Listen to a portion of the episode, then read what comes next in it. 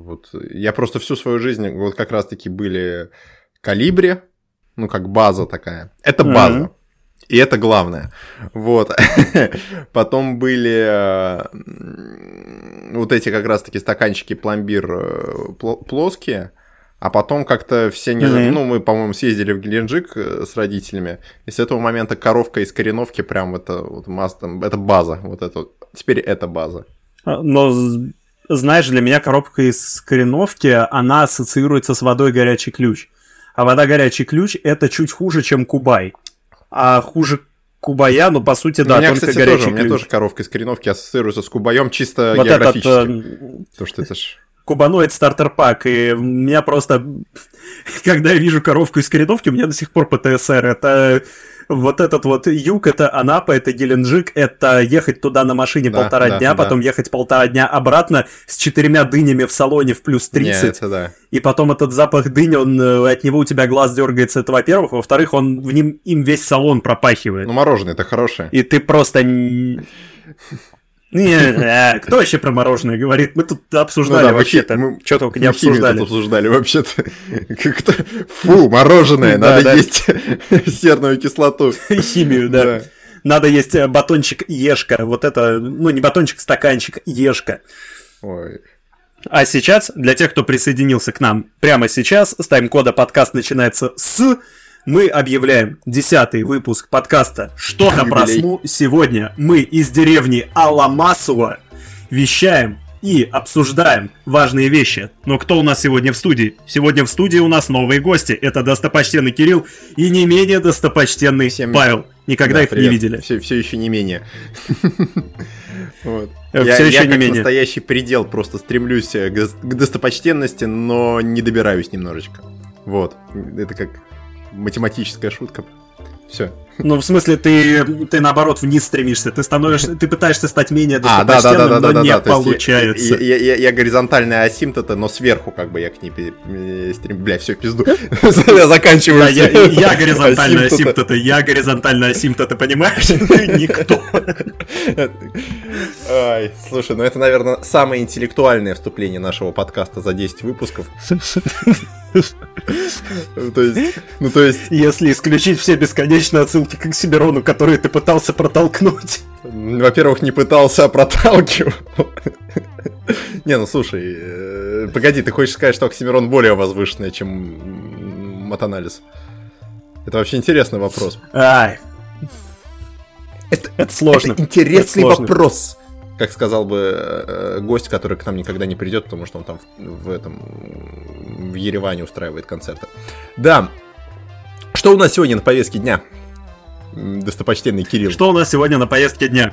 У нас сегодня на повестке дня uh, The Legend of Zelda uh, Tears of the Kingdom, или в простонародье Терка, сиквел к нашумевшей игре Breath of the Wild, двоеточие The Legend of Zelda, часть 3, или Zelda 2, или Э, короче, я не, я не понимаю, почему его зовут не Зельда, часть Который, один. по статистике, мне кажется, играл один человек на сотню или на тысячу в нашей стране, потому что... И, и это при условии, и это при условии, что Switch очень хорошо запустился в России. По меркам консоли Nintendo наверное. Ну, я не знаю. Ну, типа, они продаются как третья по популярности консоль текущего поколения. Хотя тоже постген, ну, типа, они добрались до третьего места, они вгрызались просто О, да. в этот недружелюбный российский рынок своими огромными ценами. Но в конечном итоге, только уйдя из России, они поняли, что такое по-настоящему дорого, сука. 7 да, тысяч отдал сегодня, сегодня, сегодня мы ну, поговорим о том, за что Кирилл отдал э, в рассрочку свою почку. Бля, как хорошо, Йоу. мне даже понравилось. Вот. И... И Павел сходил на заточку. Да, не, я пойду еще на заточку. А, дело в другом. А, дело в том, что я постараюсь быть максимально экспертным в вопросах Зельды, но я наиграл, наверное, суммарно не более пяти часов в ту самую Зельду, которая Breath of the Wild. И, ну сколько, порядка трех, наверное, часов я... Э, да, мне кажется, 50-50. Ну да, окей, То есть да, э, ты же... Долгий был заход. Ты в ботве только с плато спустился, а тут даже вот. побегать э, успел. Получается, что... Ты даже успел пройти один квест с эм, рекламой для топорды. Да, ты я... что? Я до сих пор ни одного не прошел, я слишком Ира- Иронично, этого. что все это сопровождалось абсолютно неуместными тупыми шутками, и тем не менее я сумел куда-то даже дойти. Вот, ну поговорим, да, о Зельде. Что у нас еще сегодня? Сегодня у нас э, фильм, который называется «Сису» или «Бессмертный», или «Кощей», или как только его можно Белый назвать, ну, короче, Короче, Джон Выбор. Да, Джон Выбор, кстати, да. отличное название. Но я думаю, начнем да, с Зельды. Зельда, потому что в нашей схеме того, что люди смотрели, что нет, у меня такое ощущение, что в России больше людей смотрело Сису, чем играло Это Зельду. правда. Потому что все Финляндии. Итак. Итак. Да. Да, да, да, мы все на самом деле финно-угры, мы Мокша и так далее. Царские слезки. Вот, да. Королевские да, слезки, и, понимаешь, и королевские, тут э, важно. И прочие всякие другие предметы. Вот видишь, вот, вот, вот мы развиваемся. Вот я до этого цитировал Оксимирона, а вот здесь вот Егора... Э, как его по отчеству, кстати, Летова. Егора Батьковича Летова вспомнили. Вот. Окей. Зельда. Что? Что? С чего начнем? Про что будем говорить в Зельде? Надо вообще сказать сначала пару слов о том, что такое Зельда, ну просто чтобы э, въехать, так сказать, словно хуй дроченый в жопу пидора. Осуждаю. И да, именно. Но смотрите, Зельда — это древнейшая серия игр после, наверное, Марева, Орегон Трейла и так далее, которые до сих пор как-то выходят. Да. Это серия игр от Nintendo, которая в свое время была первой серией игр, первой игрой, первая часть, которая предоставила вообще игровой индустрии такую концепцию, как сохранение. Это игра, которая породила целый поджанр игр, известный как зельдарики. Это если примешать к Зельде Конечно, что именно в японских играх, на моем опыте, всегда в самая всратая история с сохранениями. Что в МГС, что в какой-нибудь э, гребаной Якудзе, что уж тем более в Dark Souls, в которые я, конечно, не играл. Ну, в Зельде она просто есть. грустная, она удручающая. Есть, да. Она есть, она хорошая, но почему-то удручает. Некоторых иногда. Да, меня. Так вот, что разительно отличает Ботву и Терку от всех остальных Зельд, это, конечно, наличие открытого мира. Я бы даже сказал, что отличает их выгодно от всех остальных игр Nintendo. И, естественно, Nintendo не могли облажаться, поэтому, когда они делали Ботву, они ее делали около пяти лет именно на публику, она разрабатывалась изначально еще для Wii U, они просто перепробовали все, что только можно, в итоге решили запихнуть все, но в разумных пределах. Игра зашла, игра всем понравилась, просто невероятно. Поэтому они решили убрать слово в разумных пределах из второй части. И потратили на это еще пять лет. Что получилось? То получилось. Что получилось, то получилось. Важно сказать вот следующую вещь. Вроде, ну, сейчас уже, мне кажется, слово «открытый мир» просто обесценилось и девальвировалось до такой степени, что им можно потираться в туалете. Однако об этом говорят все свидетели Nintendo, и, честно говоря, меня так же, как и всю остальную публику от этого, ну, как бы, э, от этого хайпа, ну, не то что тошнило, но вызывало смешные ощущения, но в действительности Ботва и э, Tears of the, of the Kingdom, там за есть артикль. да, да, да.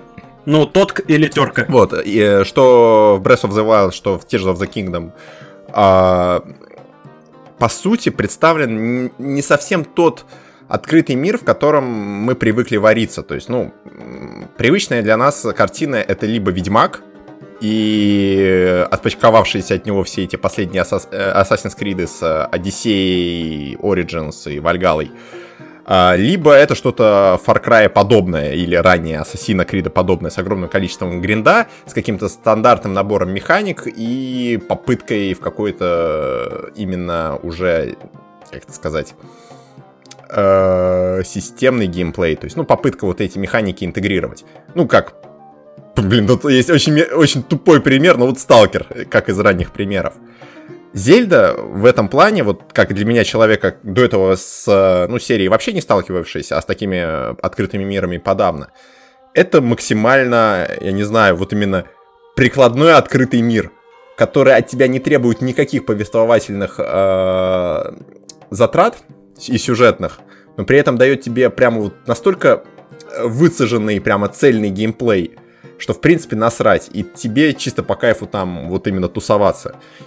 И в этом плане, не знаю, Батват оказалась большой, ну прям большой такой, прям вау. А Tears of the Kingdom это вообще, я, мне просто страшно представить, что там, что там дальше.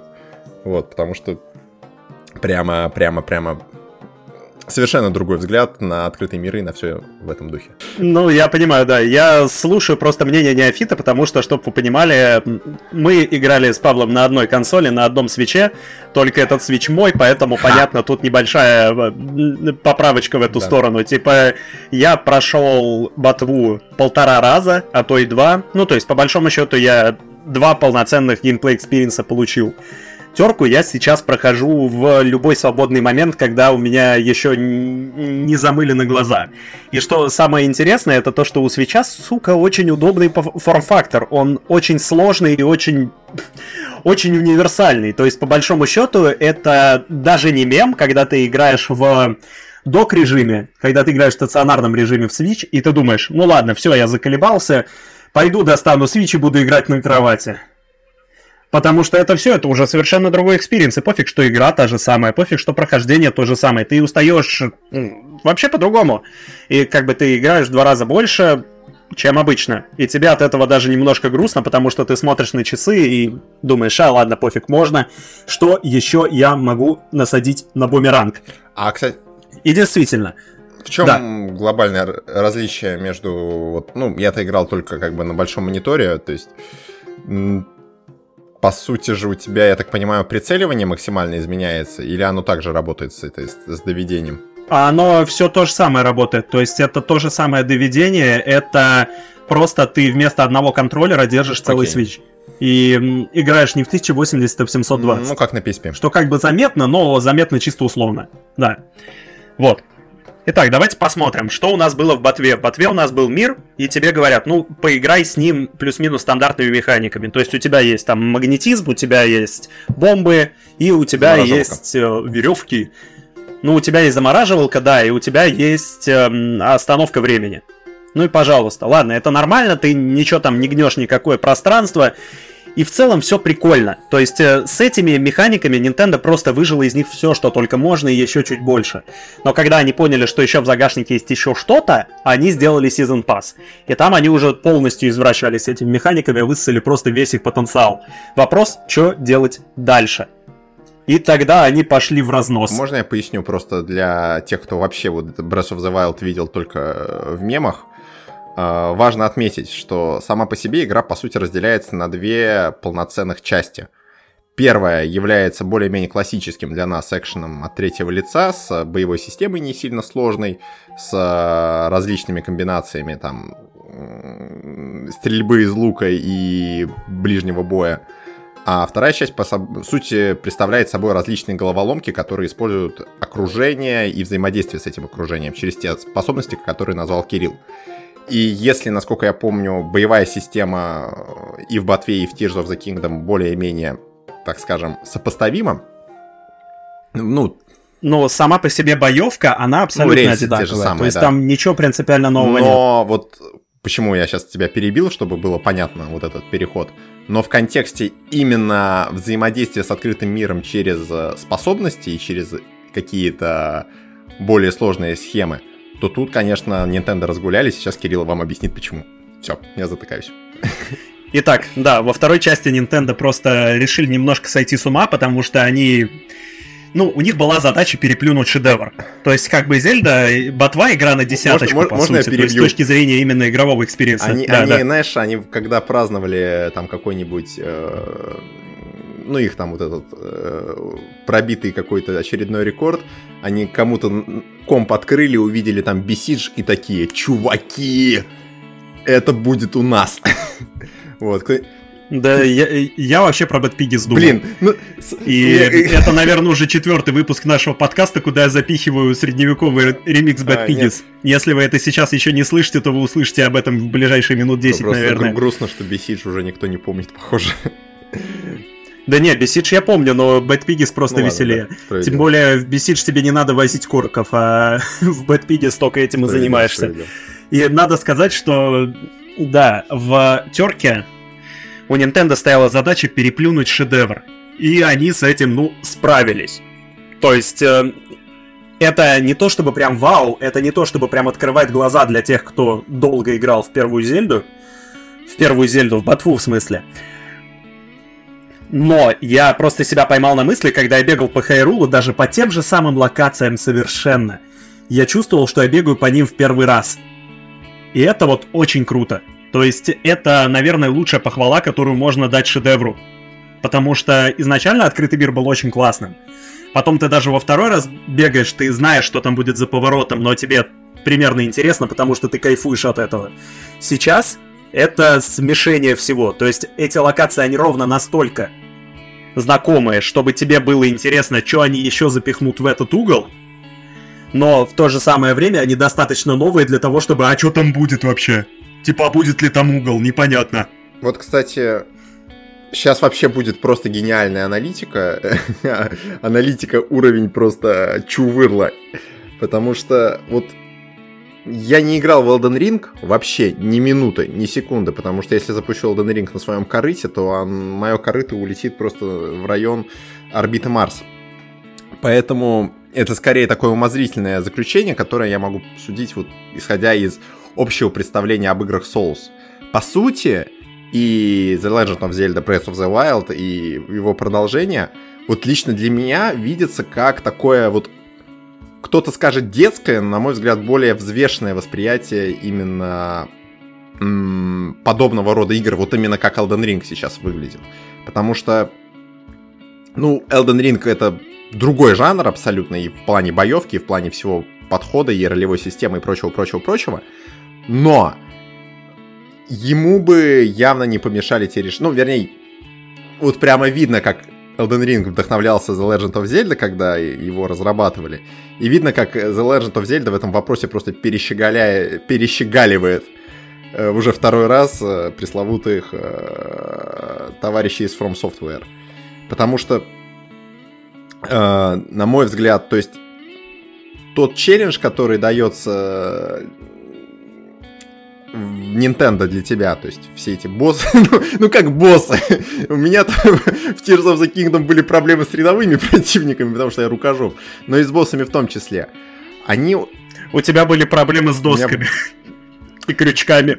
Это отдельная история, но правда.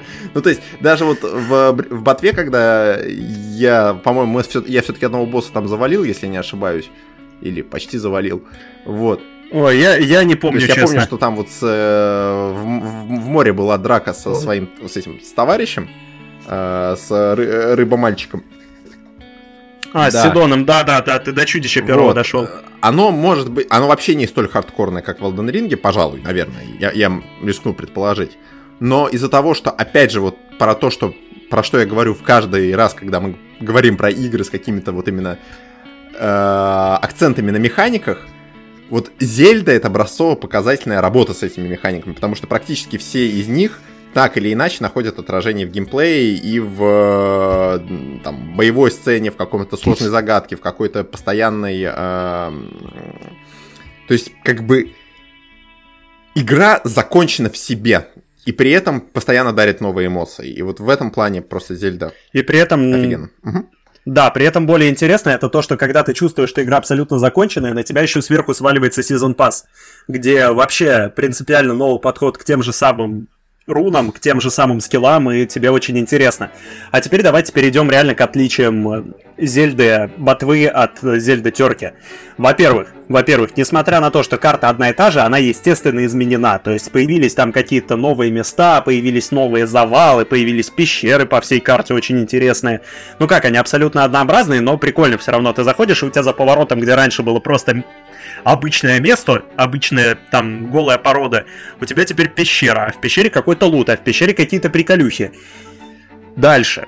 У тебя появляется мир сверху. То есть это появляются острова, появляются целые даже архипелаги, на которых есть свои враги, на которых есть свои механики, свои вообще все, свои союзники. Правда, их там я особо не замечал. Ты.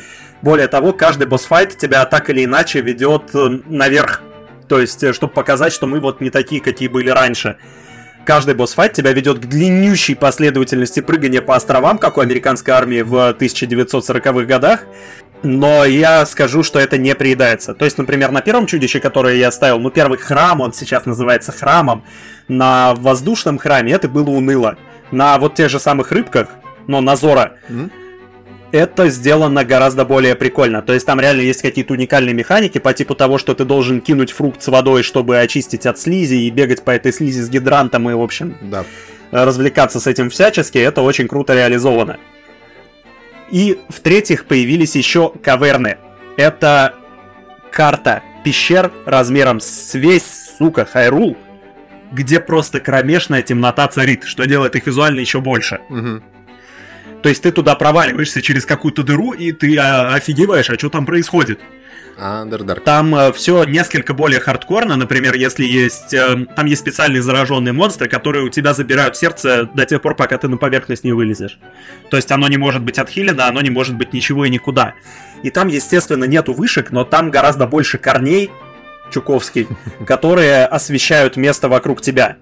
Более того, если ты хочешь пролезть туда, где корня нет, у тебя по всем, ну, по всему верхнему миру в пещерах прячутся особые семечки Фонариса, которые позволяют тебе осветить место вокруг себя. И, естественно, есть монстры, это специальные какие-то полукаменные жабки, которые подпрыгивают и начинают есть вот эти семечки, оставляя Можно тебя в темноте. Я вот сейчас это очень... Ворвусь как да. раз фонарисом, то, что еще... Опять же, я буду сегодня, знаешь, таким, как дошкольником, который... Как, как в том меме, где маленький ребенок радуется тем, что победил в шахматы, а большой компьютер его за это хвалит. Вот. А, что я хотел сказать. А, вот то, про что сейчас говорит Кирилл в данном в конкретном случае, про фонарисы и про то, как они освещают пещеры, это еще одна такая тема, которая в The Legend of Zelda прям круто была интегрирована раньше, там на уровне, насколько я помню, ты мог готовить еду, дававшую тебе разные арти- э, э, эффекты. И, по-моему, был крафт в первой Зельде? По-моему, был. Или не было? Ну, какой крафт? Там особого крафта-то не было, то есть ты реально просто крафтил а, ну еду ну окей, и все. все. хорошо. Ну и ты мог еще красить броню, потому что там в деревне в одной конкретно есть э, красильня. Ну, ну то есть брони. смотри, в любом случае, как бы даже те ресурсы, которые ты собирал, они имели какой-то вот вполне конкретный прикладной геймплейный смысл. Ну, кроме семечек этих, э, господи, короков, я забыл, как их зовут. Ну, короков. Короков. Так э, нет, они помогают, они помогают, они позволяют тебе расширять вот, ну, сумку. Да. Ну, Просто для этого надо найти специального чела, а потом пройти в специальную локацию, ну, где этот чел будет тусить на Я не про это, я про то, что вот что меня прям вообще порадовало, и вот это классный выброс дофамина придает, то, что в The Legend of Zelda, вот прям показательный пример, это, во-первых, вот эти семена, которые используются для освещения, и там, я так понимаю, несколько таких предметов, и то, как работают различные предметы со стрелами. То есть ты можешь на стрелу нацепить все, что тебе душе угодно. Или там так тут и веселее еще. То есть эм, там же не только стрелы. Ты можешь нацепить все, что тебе угодно, на все, вот, что да, угодно. И... Ты можешь налепить на оружие, ты можешь налепить огнемет на да, щит. И получается. Чтобы когда ты блокировал, у тебя активировался огнемет. И тем самым, вот, ну, просто на примере стрел это тоже наиболее простой. То есть, если ты нацепишь туда глазик, который отваливается от летающих глазиков, у тебя стрелы становятся самонаводящимися. Если ты наденешь на них э, огнефрукт, у тебя, по сути, будет зажигательный снаряд. Если ты нацепишь э, бомбы, бомбовый этот, э, как это называется, плод, то у тебя будут взрывные боеприпасы. И этого много, и это разное, и это дает разные эффекты из-за того, что противники все тоже разные. Зельда становится просто вот такое именно, я даже не знаю, тут какое-то нужно не русское слово использовать. То есть очень многосторонний и очень развлекательный. Именно на уровне механик. Но я бы даже больше сказал, у Зельды получилось в некоторых аспектах стать большей песочницей, чем Майнкрафт. Mm-mm. Ну, то есть, с точки зрения там движущихся механизмов и прочего, Майнкрафт все еще это не может придумать на официальном уровне, хотя моды существуют. Ты не можешь так сильно кастомизировать оружие, но да, Майнкрафт он не про боевку, Террария про боевку, Майнкрафт про ну, крайне, да, в этом плане ограничен. Про взаимодействие с миром самым топорным образом, который за пределами Майнкрафта практически невозможен. Знаешь, Майнкрафт это, короче, Лего, вот прям Лего. Моя жизнь. Не, Майнкрафт это Лего, а The Legend of Zelda это старый добрый советский конструктор, в котором все на гайках. Ладно, шутка. Да-да-да, это вот... Не, это реально металлический конструктор. А теперь как раз переходим к силам Линка в этой ситуации. Во-первых, у него есть э, что-то типа магнетизма, только теперь оно работает практически со всеми движущимися объектами, которые можно лепить друг к другу, и на это завязано много головоломок. Которые я не решаю. Дальше у Линка есть... Да, которые мало кто на самом деле решает, у кого есть э, желание получить фан, а не просто пособирать какую-то фигню. То есть мне, мне на самом деле интересно. Я проникся этим не сразу, я проникся им спустя, может быть, часов 8 геймплея, а то и 10 мне реально стало прикольно вот эту всю тему собирать. Например, там есть специальные глайдеры, на которые можно налепить пропеллеры.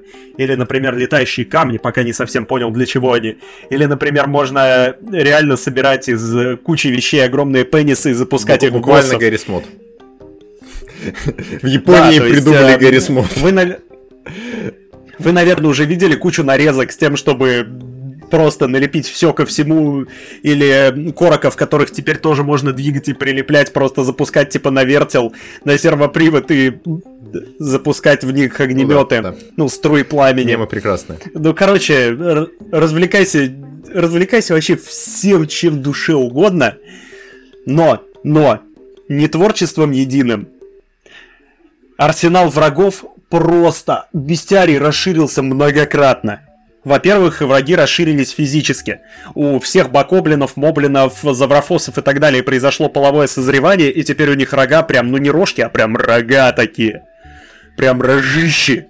И все эти рожищи дают отличный бонус к урону, если нацепить их на оружие. Все вообще, даже... Даже добыча с монстров теперь имеет замечательные применения. То есть, если раньше они могли использоваться только как, например, валюта для магазина Monster Torque или, или предметом для апгрейда брони, сейчас это просто это, это плоть и кровь геймплея веселого. То есть ты можешь налепить там сердце на какой-нибудь меч или еще как-то, или, ну или на ту же стрелу его надеть. И развлекаться с, со значительно расширившимся арсеналом врагов. И надо сказать, что если бы мы записывали этот подкаст в конце, может быть, первой недели с выхода игры, то есть на той неделе, в то воскресенье, я бы сказал, что да, бестиарий расширился, стало больше разных врагов, там драконов и так далее, но как будто уменьшилась какая-то консистентность. То есть стало всего больше и круче, но уменьшился какой-то лейтмотив. В частности, мне тогда бы показалось, и большую часть игры вы будете это замечать, что в игре стало гораздо меньше вот этого экзистенциального ужаса, в который тебя повергают стражи. То есть стражи из ботвы, они же сами по себе не то чтобы страшные, но то, как они себя ведут, и то, как внезапно они появляются, и то, каким музыкальным сопровождением это все еще под... приправлено. Но у меня до сих пор глаз дергается, когда я вот эту вот э, пианинную часть слышу. То есть даже в каких-то мемах и так далее просто... Да, даже, даже мне некомфортно становится, я согласен. Хотя я их встречал всего один раз, и то сломанного. Да, то есть это, это прям дичайшая вещь. Причем, что я тебе скажу, у стражей, которые сломаны, у сломанного стража нету вот этого фортепианного вступления. Да, по-моему. То есть там просто вот эта гнетущая музыка, но она более медленная, потому что типа страж сломанный, саундтрек, кстати, волшебный просто. Но, но, несколько дней назад я бегал по локации, то есть там джунгли фаронские, кто знает, тот знает, Просто забираешь куда-то и вижу, лужа стоит. Я подбегаю к луже, и оттуда вылезают четыре страшнейших руки, просто у которых еще глаза просто отдовиши. И эта тема начинает на тебя ехать настолько быстро, что ты просто не успеваешь понять, что происходит. Ты бежишь, ты кричишь в реале, тебя настолько пробирает, потому что ты не понимаешь, что это, твою мать. То есть, ладно бы понимал, но, но, но что это? Причем это еще более крипово, потому что вокруг тебя еще небо начинает быстрее крутиться, типа облака, оно краснеет, темнеет, все.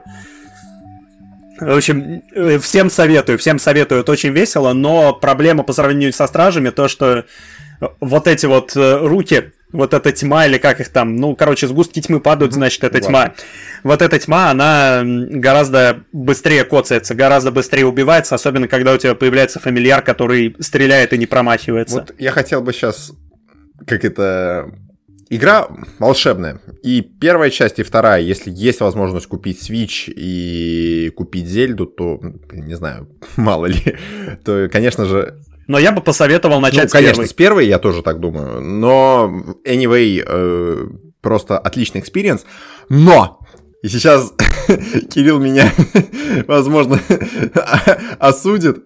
Но у меня к Зельде есть один, ну, как бы... Это не недостаток, но это моя личная, как бы... Даже не претензия, а... Я прекрасно понимаю, что она не решаема, поскольку сама игра к этому не, так скажем, не предполагает. Проблема, как и в Зельде, как и во многих других японских играх, в том, что там очень специфическое повествование. То есть, либо оно безумно мудреное, как в пресловутой Якузе или Metal Gear Solid, где там просто, уа, там тебе бошку выносят э, количеством персонажей, каких-то филлерных веток и прочего, прочего, прочего. Либо она, наоборот, до одури примитивная, как в каком-нибудь Марио или в той же самой Legend of Zelda. Примитивный даже не в смысле там каких-то сюжетных решений, а то, что, ну, это простая всегда история, потому что геймплей стоит во главе угла. И, ну, честно говоря, вот лично мне при всех достоинствах геймплея, которые, по сути, вытягивают полностью игру на десятку без каких-либо проблем. Сюжетно, что первая Зельда, что вторая Зельда, вот она как бы немного, вот лично мне не додавала вот в какого-то вайба. То есть лично для меня сеттинг Зельды, при всем при том, что там очень крутой геймплей, он не резонирует так, как Red Dead Redemption 2. Вот это я сейчас, конечно, навернул. Вот. Это вкусовщина, это безусловная вкусовщина, просто важно понимать для людей, которые, возможно, там с Зельдой никогда не сталкивались, то, что это сугубо, вот как я сказал, прикладная игра, то есть это геймплей, это буквально э, но крутой. еще более крутой, еще более разносторонний. То есть, если Doom, он вот именно про то, как стрелять все живое, Зельда про то, как ты резонируешь со всем живым. Но при этом, вот именно с точки зрения нарратива, мне как-то она немножко, ну, как сюжет в порно. Ну, то есть, по сути, да. Ну, мне, да, мне совершенно не додает, но надо сказать, что Nintendo попытались они существенно усложнили сюжет во второй части. То есть ты не шаришь вообще ни за что. У тебя есть, конечно, экспозиция, но эта экспозиция не объясняет совершенно ни хера. Если не ошибаюсь, сюжетных заданий там больше, хотя только на первом акте, где ты просто бегаешь и собираешь вот эти вот четыре народа. Но я посмотрел, там гораздо длиннее сюжетка, и более того, там тебе какие-то скиллы открываются только после того, как ты все четыре оббежишь и, по сути, всю карту откроешь. Угу. Но, но, и тут у меня к терке просто огромная претензия с точки зрения лоростроения, я даже закидывать никого не буду. Это то, что они реально пытаются замудрить, они пытаются показать, что вот, как оно все сложно, как оно все непонятно. Но, но, но, во-первых, терка абсолютно целиком и полностью игнорит первую часть. То есть она не рассказывает, куда делись там эти чудища, огромные звери. Она не рассказывает, куда делись святилища старые, они просто показывают, что иногда даже на тех же местах просто появились новые святилища, которые выглядят как Гуатсе или Hello JPEG, как кому больше нравится, вот с этими раздирающими руками. Вот, они просто показывают, что ну ладно, оно такое и есть, и никто даже не вспоминает, что оно как-то по-другому было. То есть, что оно в целом то же самое было несколько лет назад по сюжету. Но при этом мы видим, как мир изменился. Мы видим, как, например, э, на горе, где в первой части ты собираешь грозовые стрелы, а вокруг тебя ходит ебака, которая называется Левр. Там сейчас разбит парк. Ты видишь, э, как в этом парке стоит скульптура, которая стояла на главной городской площади в первой части. Более того, три персонажа, с которыми ты бегаешь, ну, три персонажа из хайрульских нацменьшинств, с которыми ты бегаешь э, с э, боссами. Три из четырех в терке это те же самые, с которыми ты бегал в ботве, а четвертый это сын того, с кем ты бегал в ботве. И ты видишь, что игра, в принципе, она понимает, что что-то происходит, но постоянно она тебе говорит, как будто, ну не парься. Ну чел, ну не парься. Ну, ну, ну, это... ну нам надо вот это вот, ну не парься. Типа, ну тут было что-то, ну не парься. Ну не парься, но никогда не парься. И ладно бы это было только в отношении того, что происходило в первой игре. Но когда ты приходишь в, когда ты приходишь в какой-нибудь храм, ну, в какой-нибудь данж, и ты слышишь чей-то голос, э, в первой части это было нагружено сюжетно. Ты слышишь голос того чемпиона, с которым ты сражался бок о бок там сто лет назад, и который умер. Более того, у тебя постоянно вот эти кат-сцены, которые ты собираешь по всему миру, которые показывают твое взаимодействие с э, этими персонажами, этими героями. Сейчас они просто появляются, даже в самом конце, после прохождения данжа они появляются, обращаются к тому нацмену, с которым ты бегал, мой потомок, держи мою силу, мой потомок. И все, этот потомок теперь не только чел, но еще и потомок. Гигачат. И вот это вот слово потомок, оно скорее всего, у всех четырех появляется. То есть они даже вот настолько не запаривались. То есть у нас есть какие-то там древние существа, которые сидят в этих данжах, но не парься. Они как-то должны сидеть, но не парься. У нас все сложно, но не парься, ни в коем случае Тут, не мне парься. кажется, просто, знаешь, такой небольшой диссонанс произошел внутри Nintendo, что с одной стороны, ну, их прямая задача, безусловно, приобретать новую аудиторию, и как когда-то, если уж мы говорим об Assassin's Creed, во второй части сильно э, изменили сеттинг в угоду, мне кажется, новой аудитории. Аудитории. вот так вот.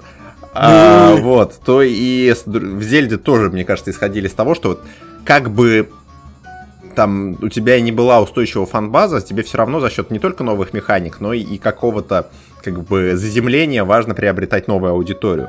А с другой стороны, а, а, я забыл, что хотел сказать с другой стороны. А с другой стороны, ну ты, естественно, не будешь полностью... Ну, то есть, если бы после выхода Breath of the Wild Nintendo бы выдала совершенно другое ландшафтное и прочее-прочее решение, то есть полностью новую карту, полностью новые механики, полностью новое все, то мы бы усомнились в их отсутствии связи с дьяволом, потому что это, блядь, невозможно. И, как следствие, с одной стороны, они хотят как бы и рыбку съесть, то есть не э, преувеличивать свои затраты на разработку, и речку переплыть за счет каких-то решений и приобрести новую аудиторию. Ну, справедливости, справедливости ради, у Nintendo уже был опыт создания зельд, которые имеют дело с теми же линками, с теми же зельдами, но в другой локации совершенно и с другими механиками. Ну, просто, Тот же самый Majora's Mask. Ну, Или, например... Проблема в том, да. что, ну, как бы, окей, давай так, Majora's Mask и игры того времени тоже были прорывными, но вот, как мне кажется, все-таки ну, Ботва, она же вообще, по-моему, одна из лучших зельд в, в истории.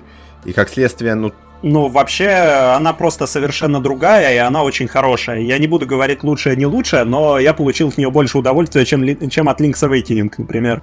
Да. И, возможно, ну, чуваки просто вот э, работали по damage control. Ну, парадоксально, что это такой damage control. это как, знаешь, после третьего Ведьмака там главное не облажаться. главное не облажаться, да? CD Projekt. Вот. Поэтому, не знаю. Ну, в любом случае, блин, ну реально, в Зельду не за нарратив мотивом ты будешь играть. То есть он там есть, его там используют, но это не главная струна, за которую дергает тебя Nintendo. Все-таки но я скажу, оно есть, э, там есть самые дешевые приемы нарратива, то есть которые повторяются из раза в раз даже в рамках одной игры. Это, естественно, бандиты клана Ига. Это Ига, Ига. Это люди, сидящие в пустыне, ну, преимущественно в пустыне в первой части и по всему Хайрулу во второй части, которые ставят своей целью убить Линка. И они очень хорошо маскируются. Например, ты видишь какой-нибудь рандом энкаунтер, ты видишь какого-нибудь путешественника на дороге, он типа, а, нет, помогите, мне нужен кто-то там со светлыми волосами и голубыми глазами и мечом. О, погоди-ка, это кстати, же ты, кстати, готовься кстати, умереть. Смотри, ты, я правильно понял, они в Ботве были только в пустынях, так? Но нет, они были в окрестностях пустыни немножко, и в рандом энкаунтерах там единичные Блин, а у меня случаи возникла по такая бокам. теория, смотри. Такого точно никогда не было. А, во! У них штаб был Смотри, в пустыне. знаешь, почему штаб у них был в пустыне? Потому что я почти уверен, что между Nintendo и Bethesda есть какие-то производственные контакты. И чтобы грамотно подвести аудиторию, Bethesda попросила Nintendo сделать их штаб именно в пустыне, потому что следующая The Elder Scrolls будет в Редгарде. Ой, Ред, блядь, в Редгарде. Ёб твою мать, я взял... Ой, я взял и похерил такую хорошую в Хаммерфеле. Во, во, во. У меня, у меня произошла гиковская дислексия. Я все равно что... Я просто вспоминаю вот эти все мультики от Animan Studios. Вот. Акселин Харлем. Вот. Тоже он был Л- своего рода в Редгарде. Ладно. Но, так. короче, суть, э, почему я вообще про клан Ига вспомнил, потому что очень прикольно, как э, Зельда относится к локациям, которые были в первой части. Например, Великое Плато, которое было обучающей локацией в первой части, во второй стало одной из э, главных штаб-квартир клана Ига. И тебя туда приводят, типа, клан Ига, который, о, нет, чел, ты же, ты же, ты же, ты же похож на того, кто нам нужен. И ты только что показал, что ты можешь перелетать через большие открытые пространства. Ты же герой, тебя же надо убить, готовься Глубоко. к смерти. И первый раз тебе это прикольно. Второй раз ты думаешь, ну, Что за фигня? Третий раз там до десятого раза, но дальше ты уже начинаешь просто ловить кайф, типа как они еще вывернутся максимально просто. Например, там некоторые просто по диалогу отказываются покупать бананы, значит ты умрешь! И прочее. Они даже не говорят, что ты тот, кого они ищут. И это прикольно. И самое главное, там, например, хижина старика, который оказался королем Хайрула в первой части, она во второй части оккупирована вот этими головорезами, особенно когда ты на, разные, на ранних уровнях туда приходишь, там просто жопа рвется. Более того, там э, на этом плато висит какой-то глобальный квест с поиском глаз какой-то подземной статуи, которая находится под землей.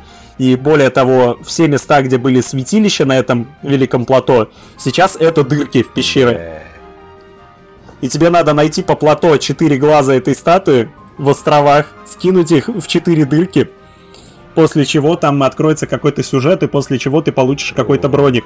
Но это что, это любопытно, но при этом целиком утилитарно. Ну, вот э, на самом деле иногда такое нужно, когда ты смотришь на какой-то процесс, тебе интересно, на сюжет он так, бочком. Прям как в Сису.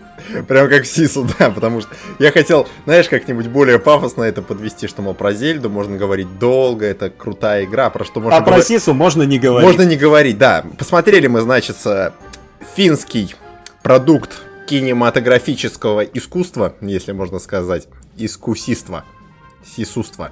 Вот, под названием Сису или под названием Бессмертный – Э, которая, ну, слово сису на финском, как говорит сам фильм, обозначает какое-то высшее проявление храбрости и упорства. Ну, короче, здорово заебал. Ну, короче, это единственный, единственный, единственный уникальный баф в Хойке для Финляндии. Вот. То есть у Финляндии нет контента, но там есть сису. Да. И все. Э, в чем цимус, в чем суть, в чем сюжет, в чем фабула этого э, достопочтенного э, результата работы финских А так ли авторов. оно надо? А так ли оно нам надо? Конечно же нет. Короче, действие фильма происходит в 44 году. Один финский горячий парень, который убивал русских, осуждаю, если что, э, ищет золото в Лапландии, и тут его внезапно нагоняет колонна немецких эсэсовских, настоящих гитлеровских, нацистско-фашистских немецко-фашистских, нацистско-германских захватчиков. И... Бесконечно осуждаемых захватчиков, Абсолютно, надо отметить. Да. Все эти эпитеты были эпитетами и... негативными, если что. Да, и надо, и надо сказать э, про небольшой исторический контекст, да, заключается все в том, что Финляндия изначально, как бы ее побил Советский Союз, она побила ну, типа. Советский Союз, кто больнее, это историческая дискуссия. С одной стороны, на Западе принято считать Зимнюю войну поражением СССР, с другой стороны, территориальные уступки все-таки были, и Выборг больше не Випури именно из-за этого. Но Випорю. В какой-то момент, да, в какой-то момент началась, так сказать, Великая Отечественная война, финские войска совершенно случайно, совершенно непонятно каким образом, э, с генералитетом, частично состоявшим из э, бывших подданных Российской империи, вступили в войну со стороны стран Оси, совершенно случайно блокировали Ленинград, совершенно случайно хотели провести границу по Неве с Германией после того, как все это закончится, но все закончилось не так, как хотелось. В 1944 году был заключен Московский мирный договор, после чего Финляндия взяла на себя обязательство провести демилитаризацию и денацификацию всех нацистских войск на своей территории. Иронично, что вот э, Кирилл сейчас правильно заметил важную деталь, э, исторический контекст всего происходящего, потому что, ну, давайте так, если мы абстрагируемся от э, исторического контекста, то Сису это непритязательный, простой э, трешачок такой, ну, кондовый, прям вот, вот, вот, прям вот, вот. Я говорил, что Dungeons and Dragons это бэшечка. Нет, вот Dungeons and Dragons это уже более-менее Голливуд. Бэшечка это Сису. Я все Суси хочу обозвать по-японски, по-глупому. Но огромную часть э, управляющей идеи и всего вот как бы нарратива фильма сопровождается то, что как бы стойкие оловянные финны э, противостоят, гря... причем все прямо на подбор немцы, грязные, уродливые, ублюдские, вонючие, прям неприятные товарищи. Ну, что самое смешное, немцы, они просто типичные финны визуально. Ну, как бы, они все, они все, их всех, бля, их всех скандинавы играют, вообще-то. То есть там персонаж, ну, который... да, то есть... Э... который играет генерала, вот это, ну, и там, генералом, по-моему. Офицера, Офицера, короче. да Он там единственный офицер. Он, по-моему, из Норвегии, он играл в хорошем фильме «Охотники за головами». Тот, который похож на чувака из фильма «Мы Миллеры», и который снайпер, он тоже, по-моему, швед или что-то в этом духе. Ну, короче, ручной пахом эсэсовца. То есть они все говорят, причем забавно, что они все говорят на английском, насколько я помню, в оригинале, и при этом они все скандинавы. Вот, дело не в этом. Дело в том, что, с одной стороны, ну, как бы понятно, как главные антагонисты немцы, и даже по отношению к финнам эти немцы выступают как э, захватчики по отношению к бедной белорусской земле, вот в каком-нибудь идее смотри.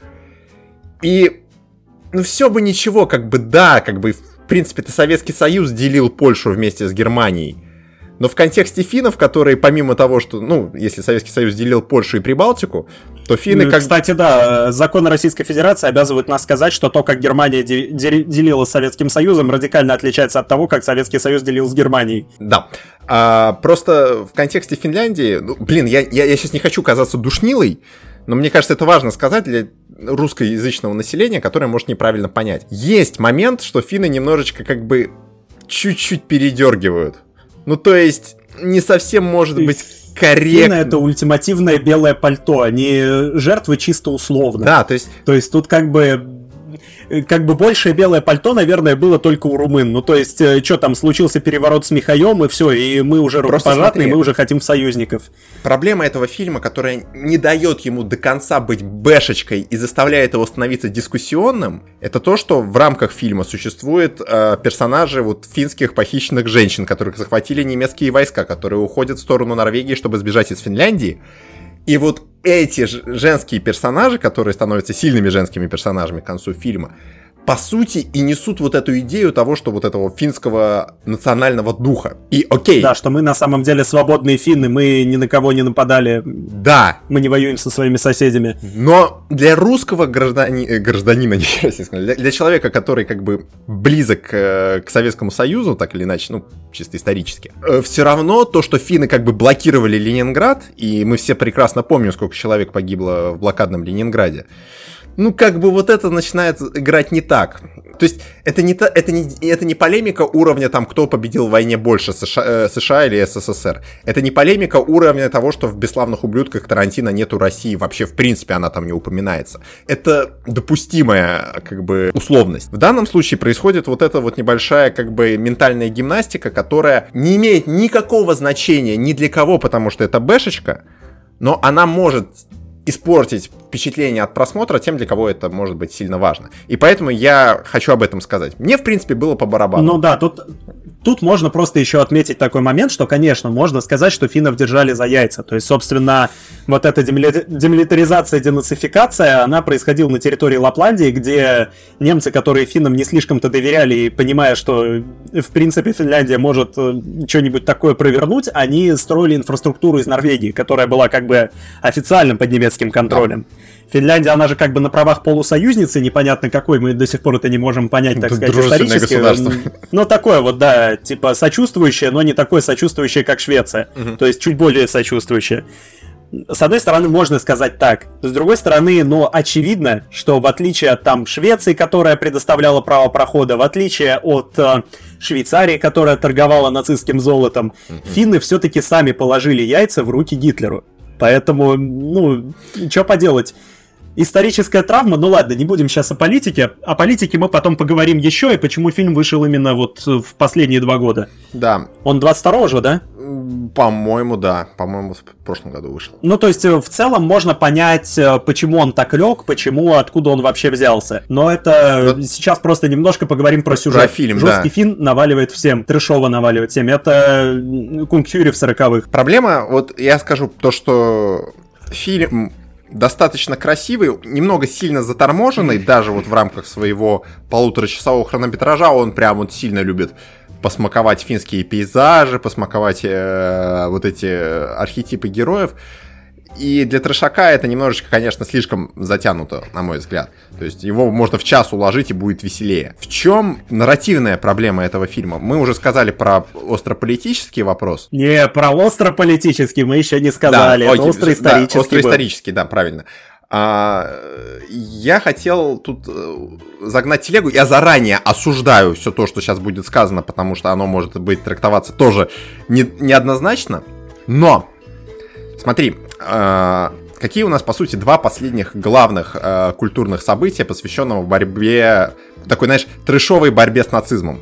Это Вульфенштайн, дилогия, трилогия, но мы забудем про Янгблад. Угу. И «Бесславные ублюдки», разумеется. В чем вот тут у Вольфенштейна как раз-таки эта проблема вскрывается? В том, что как бы второй не бьет так, не играет так классно, как первый, например, как Нью э, Колоссус проигрывает Нью Ордеру и Бесславным ублюдкам. Почему Бесславные ублюдки и Нью Ордер это вот прям вот такое вот смачный, интересный трешак. Дело в том, что как бы очевидно, что чтобы создать герою как бы препятствие, как я говорил в нашем выпуске про Стражи Галактиков, важно создать сильных антагонистов. В «Бесславных ублюдках» они образцово-показательные, ролик ЧБУ, смотрите, там я не буду повторяться про то, какой Гансланда крутой. В профессиональном смысле профессиональном смысле, не в каком другом. Ровно то же самое касается и The New Order. Да, там есть очень смешной э, поворот с э, еврейскими технологиями, но в принципе немцы там это угроза, и угроза серьезная. И то, как Биджей Бласковец их всех просто смачно и круто режет,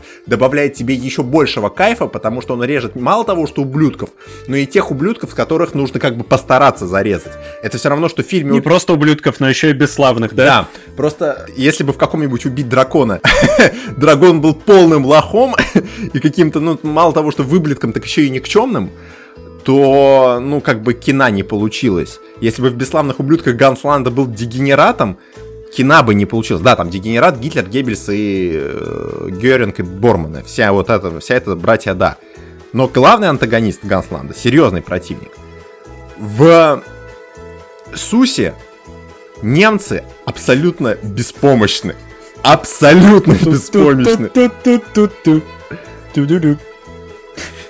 Да, да. Блять.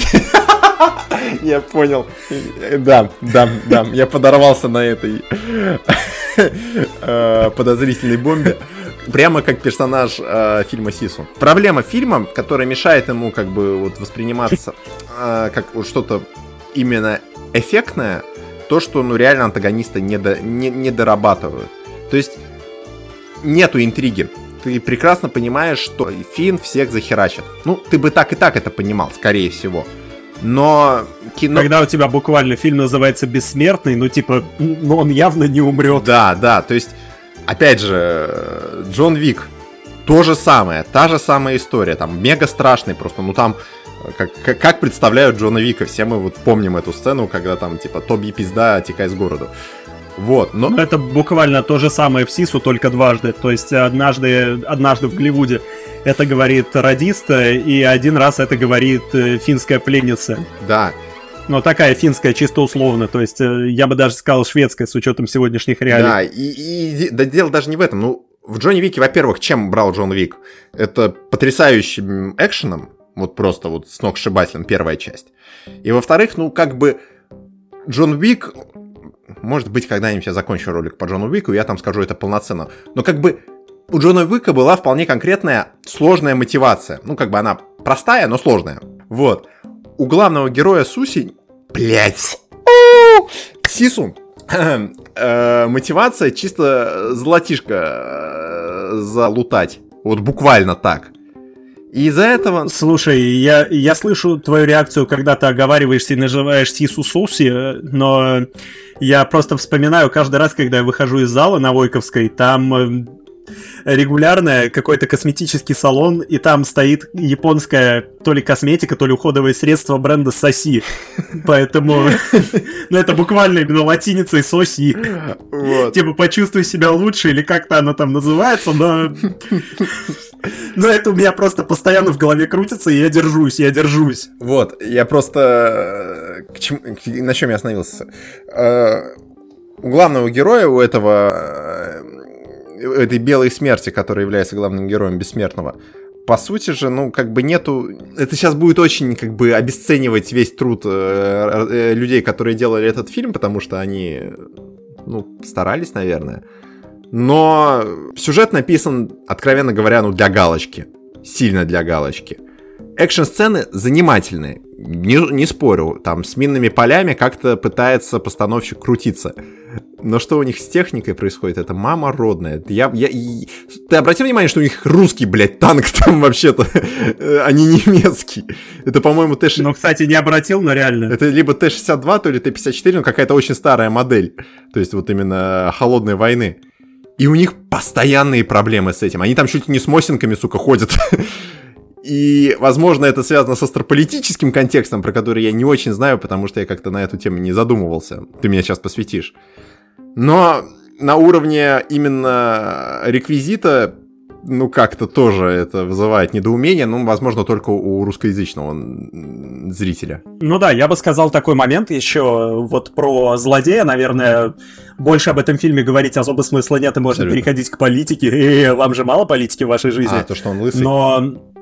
Не-не, я к тому, что вот этот вот товарищ, он э, в целом этот антагонист, он выстраивается как офицер. То есть он там командует, давай ныряй за ним, давай что-нибудь Безумно еще делай. комично. А если кто-то не слушается, если кто-то не слушается, то у него либо есть ручной пахом, который стреляет и не промахивается, либо у него есть свой маузер. Да, или Вальта. И, и а, ты понимаешь, что он, ну, стреляет.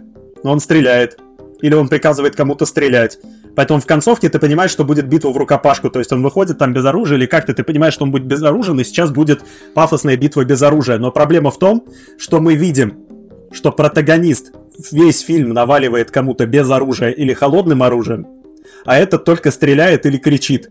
Угу. И ты понимаешь заранее, что будет, и у тебя вообще никакого саспенса нет. Тебе как-то вот неинтересно совершенно. Вот и в конце, когда он там падает вслед за бомбой вниз, ну, чё, ну ты видишь, у тебя даже нет никакого облегчения. Вау. То есть это все очередной факин нации, Отсылка, который, да, который падает вслед за бомбой, и более того, на этой бомбе нарисованный череп и серп и молот. И они ну, летят на советском самолете. Почему они летят на советском самолете?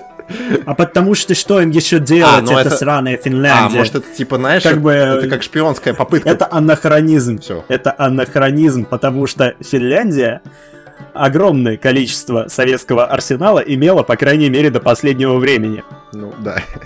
Не... Если ты смотрел видео одного из самых главных неолиберальных ютуберов по кличке Крауд, ты бы мог это услышать. И о том, как Финляндии плохо под советской пятой быть нейтральным государством. Но об этом мы чуть позже поговорим Понимаю. буквально. Но, в общем, суть в том, что конфликт изначально считается совершенно неравным, и он просто есть, чтобы был. Это абсолютный такой попкорновый фильмец, в котором, естественно, смакуют противные кадры, смакуют красивые кадры, смакуют кадры, где девушки расстреливают нацистов, которые абсолютно безыдейно сняты. И единственное, что хотелось бы отметить именно по съемке, съемка очень хорошо выдерживает баланс человека и природы по кадру. Да. То есть ты чувствуешь вот именно масштаб личности на фоне природы, и вот этот вот месседж, он хорошо передается. Если вы искушенные в кино, то э, если вы смотрели от режиссера Драйва не только Драйв, у него есть фильм «Вальгала Райзинг» с Матсом Микельсоном, где он играет викинга. А, и вот там примерно то же самое. Там оно снято в очень похожих локациях, но я так понимаю, либо в Дании, либо в Норвегии. И вот э, Сису очень сильно вот наследует вот это вот э, маленького человека на фоне вот этой немного холодной, немного чуждой природы, почти что инопланетной. Но он причем не слишком маленький, он со вкусом маленький, так сказать. Ну так, ну, я грубо, да, я не совсем корректно. Как бы и Мац Микельсон-то в Вальгала Райзинг э, не такой уж и маленький. То есть, ну, он там... А теперь, а теперь, поскольку у нас не так много времени, мы включаем СПГС. Давай. Синдром поиска глубинного смысла. Я не знаю, куда мы будем и лезть. начинаем обсуждать политическую, постан... политическую обстановку. В общем, смотрите, уважаемые, что такое фин? Вот просто за последнее время, за последние там лет, может быть, 70. Что такое фин? Это реально дружелюбные, нейтральные ребята, которые вроде как Западом, но при этом нормально с Россией, хорошо держатся, у них просто офигительный, особенно в последние 20 лет, уровень счастья, офигительный уровень благосостояния, офигительный уровень цифровизации, самое большое количество игровых студий на душу населения в мире. Вообще, финны это же просто это сверхлюди будущего поколения, которые со всеми дружат, у них все весело, и у них вообще Сана Марин это милейшее существо, милейшее создание, которое потусить не прочь и править тоже замечательно. Это... Типа, с точки зрения европейской общественности лучше выступает только эта Джасинда Ардерн, которая новозеландская, но после такого жесткого карантина, который она устроила у себя в 2020 году, не совсем понятно. Понимаю. То есть вот это вот финны это максимально благополучные, максимально беззубые ребята, которым, ну, в принципе, норм. И тут случается 24 февраля. И эти финны, которые, в принципе, были Это даже вот, опять же, главный неолиберальный ютубер Крауд говорил, что финны, в принципе, они привыкли быть нейтральными, они нейтральные только пока им, типа, позволяет Советский Союз. И более того, нейтральность финнов нужнее всего, мол, Советскому Союзу, потому что если финны нейтральные, то это значит, что Советский Союз держит обещания. Или Россия, например. И тут они оказались вообще в совершенной неопределенности, когда произошло то же самое, типа у одной соседней страны, с соседней страной этой соседней страны произошла заруба. Причем заруба в духе Первой мировой. Ну да. И финны вообще не понимают, что происходит. Общество вообще деморализовано абсолютно. Это глубокая психологическая травма, потому что они и до этого Россию побаивались, а сейчас вообще непонятно, что ждать, чего хотеть. И вот примерно в Штатах после Вьетнама, например, на таком дизморале вышел Рэмбо, угу. где просто показывают, что вот американцы могут наваливать, что вот это американская исключительность, вот она американская мускулинность. И финнам, чтобы понять, что они теперь не нейтральные, они теперь боятся, они теперь находятся рядом со страной, которую, ну, если не ошибаюсь, есть румынская поговорка, это иметь в, соседах, в соседях Россию, это все равно, что жить рядом с бешеной собакой. Осуждаем. Осуждаем. Да, непонятно, когда что стукнет. И непонятно, вдруг завтра что-то начнется. То есть, если до этого там большая война казалась чем-то непонятным, то сейчас это непонятно когда. Угу. Вот. И поэтому нужно было как-то реанимировать финское общество. Из вот этого вот гостеприимного, дружелюбного, нейтрального народа вспомнить, кем они были. А учитывая, что у финнов не то чтобы сильно длинная история государственности, они вспомнили, как они наваливали русским в Зимней войне, но из-за того, что наваливать русским в финском кинематографе пока еще тумач, Хотя, им надо показать, как они борются с э, абсолютным злом, как они борются с факин нацис, несмотря на то, что происходило на самом деле в 40-х годах. И финнам надо было понять, что они теперь не какие-то там дружелюбные скандинавы, а то, что они теперь в НАТО. Викинги. То есть произошла лютейшая милитаризация именно финского общества, шведского общества, но шведское общество, понятно, не доведено. Потому что пока жив Эрдоган, мир обещает быть несколько более веселым, но у финнов нет такого Эрдогана. Вот. А слушай, ну, я не знаю, я не смотрел действительно Краута касаемо финского общества. Но вообще вот именно с точки зрения фильма прям звучит правдеподобно. Я в это верю. А, просто не... То есть э, это... То есть это буквально «почему ты не умираешь, потому что я фин, а финны всегда наваливали». Это как на том э, голосовом сообщении, которое признано экстремистским материалом, если что, мы его осуждаем. Вот это «Россия всегда была в составе Финляндии». Осуждаю. А, э, все сказанное является посторонней. Э, да.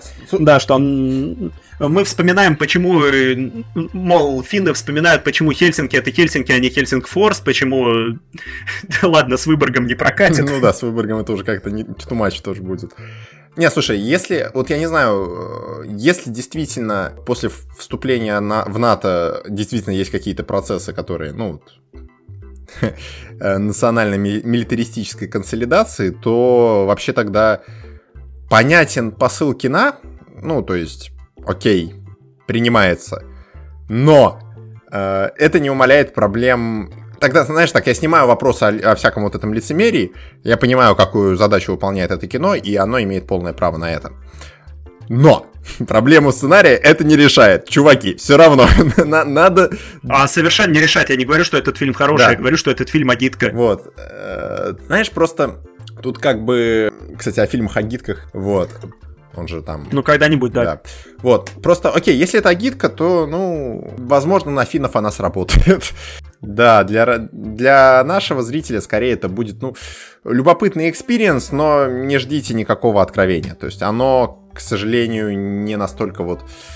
Это не рейд, давай так. Вот если вот из такого экзотического вот он, для меня высшая степень классного экзотического кино это индонезийский рейд. К сожалению, Сису это даже не 20% рейда.